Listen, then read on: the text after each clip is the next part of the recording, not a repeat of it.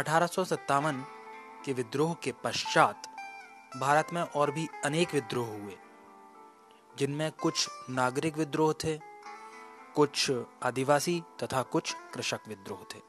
अब सबसे पहले हम जान लेते हैं नागरिक विद्रोहों के बारे में, जिनमें था सन्यासी विद्रोह, जो सत्रह से 1800 ईस्वी तक चला। अंग्रेज़ों के द्वारा बंगाल के आर्थिक शोषण से जमींदार, कृषक और शिल्पी सभी नष्ट हो गए थे। 1770 में यहाँ भीषण अकाल पड़ा और तीस तीर्थ स्थानों पे, जो आने जाने पे लगे प्रतिबंधों से, त्रस्त होके सन्यासियों ने विद्रोह कर दिया। चुआर विद्रोह, ये सत्रह से सत्रह तक तथा सत्रह से 1816 तक दो कालों में हुआ। अकाल और बढ़े हुए भूमि कर और अन्य आर्थिक संकटों के कारण मिदनापुर ज़िले की एक आदिम जाति थी, जो चुआर कहलाते थे। उन लोगों ने हथियार उठा लिए। कच्छ का विद्रोह।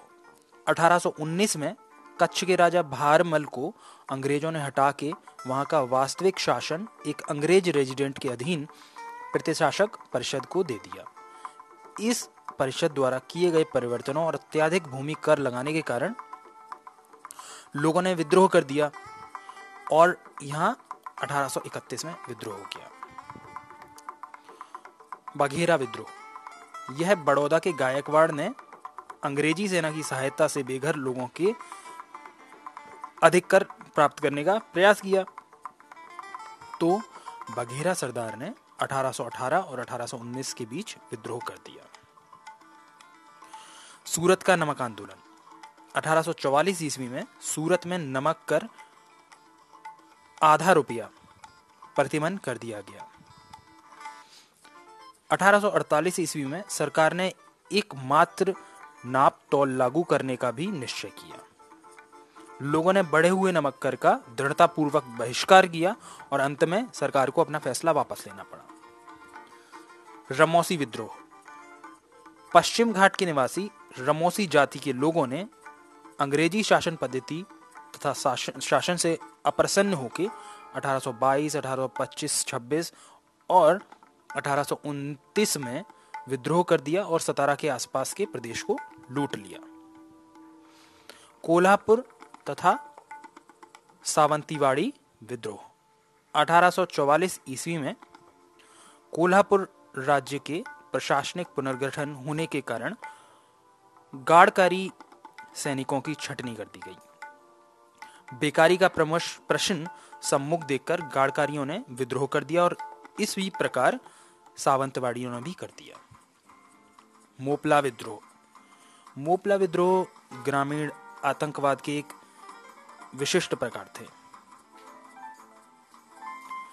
जो शायद उन मोपालों के हित में जैनमियों की बढ़ी हुई शक्ति को सीमित करने का सबसे प्रभावशाली साधन थे।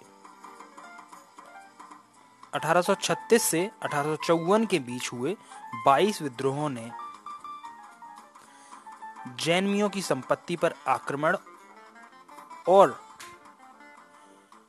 उनके मंदिरों को भ्रष्ट करने का स्वरूप धारण कर लिया। ये विद्रोही गरीब किसान अथवा भूमिहीन श्रमिक होते थे। 1921 में अली मुसलियार के नेतृत्व में पुनः मोपला विद्रोह की चिंगारी फूटी। इस बार खिलाफत आंदोलनकारी और काश्तकार सम्मिलित रूप से अंग्रेज़ी हुकूमत के खिलाफ संघर्ष करने पर उतारू हो गए।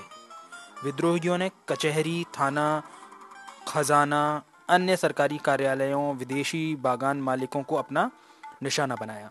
परंतु अंग्रेज़ी दमन चक्र के कारण 1921 के आते आते विद्रोह पूरी तरह कुचल दिया गया।